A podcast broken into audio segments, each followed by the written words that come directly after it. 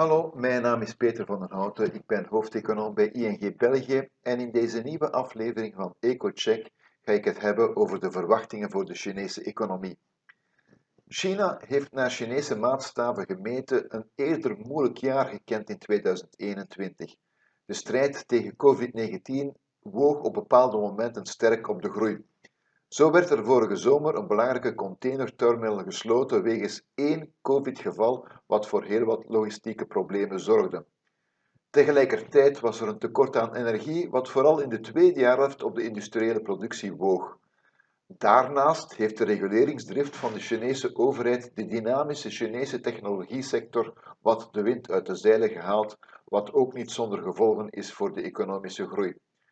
Ten slotte was er de beteugeling van de vastgoedsector, die ertoe geleid heeft dat heel wat grote vastgoedbedrijven, zoals Evergrande, in de problemen zijn geraakt. Dat had dan weer gevolgen voor de bouwactiviteit en daardoor is de economische groei in de tweede jaarhelft fors vertraagd. Wat brengt 2022? De Olympische Winterspelen in Peking staan voor de deur en daarom wil de Chinese overheid geen enkel risico nemen met COVID-19. De 13 miljoen inwoners van Xi'an, een stad in de centrale regio van China, moesten allemaal in lockdown. De economische gevolgen zijn tot dusver beperkt, aangezien de stad meer een toeristische stad is dan een productiecentrum, maar helemaal zonder gevolgen blijft zo'n lockdown uiteraard niet. De Omicron-dreiging zou ook moeten leiden tot reisbeperkingen tijdens het komende Chinese nieuwjaar in februari. De productie- en exportactiviteiten zullen vanaf nu tot het einde van de nieuwjaarsvakantie waarschijnlijk beperkt zijn, maar dat is een normaal patroon in deze periode van het jaar. De vraag is wat er nadien gebeurt. De vastgoedsector lijkt zich alvast wat te stabiliseren, zij het op een laag pijl. De verkopen van nieuw te ontwikkelen woningen stegen in december opnieuw, maar lagen toch nog altijd 31% onder het niveau van december 2020. Voorlopig wordt de bouwsector dus nog geen grote groeimotor. De Chinese centrale bank verlaagde in december de reservevereisten voor de banken. De bedoeling is om de kredietgroei, die sterk was vertraagd, opnieuw aan te zwengelen, maar het zal natuurlijk een tijdje duren vooraleer de versoepeling van de monetaire politiek een impact heeft.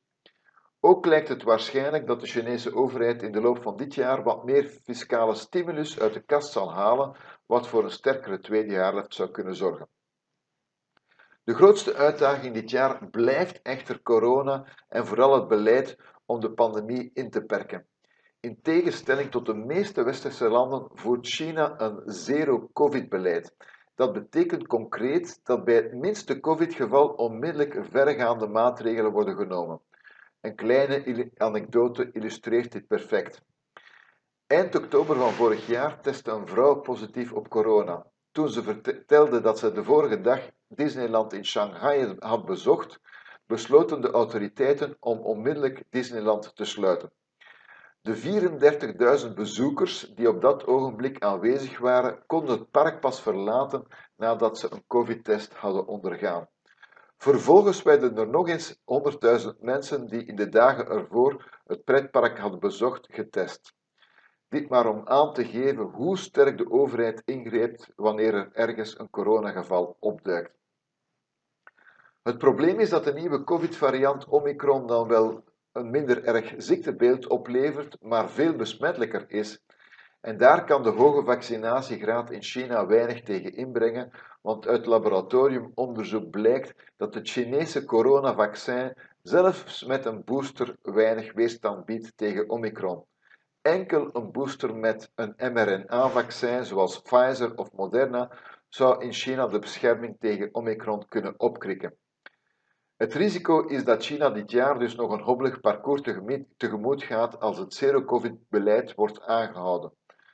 Met het vijfjarig Nationaal Congres van de Communistische Partij in november lijkt het onwaarschijnlijk dat men op korte termijn het covid-beleid sterk zal versoepelen. Men kan zich in de aanloop naar deze superbelangrijke bijeenkomst immers geen opflakkering van de pandemie veroorloven. Maar dat betekent ook dat het economisch groeipatroon wat grilliger zou kunnen uitvallen. Zo, dat was het dan weer. Bedankt om te luisteren en graag tot een volgende keer.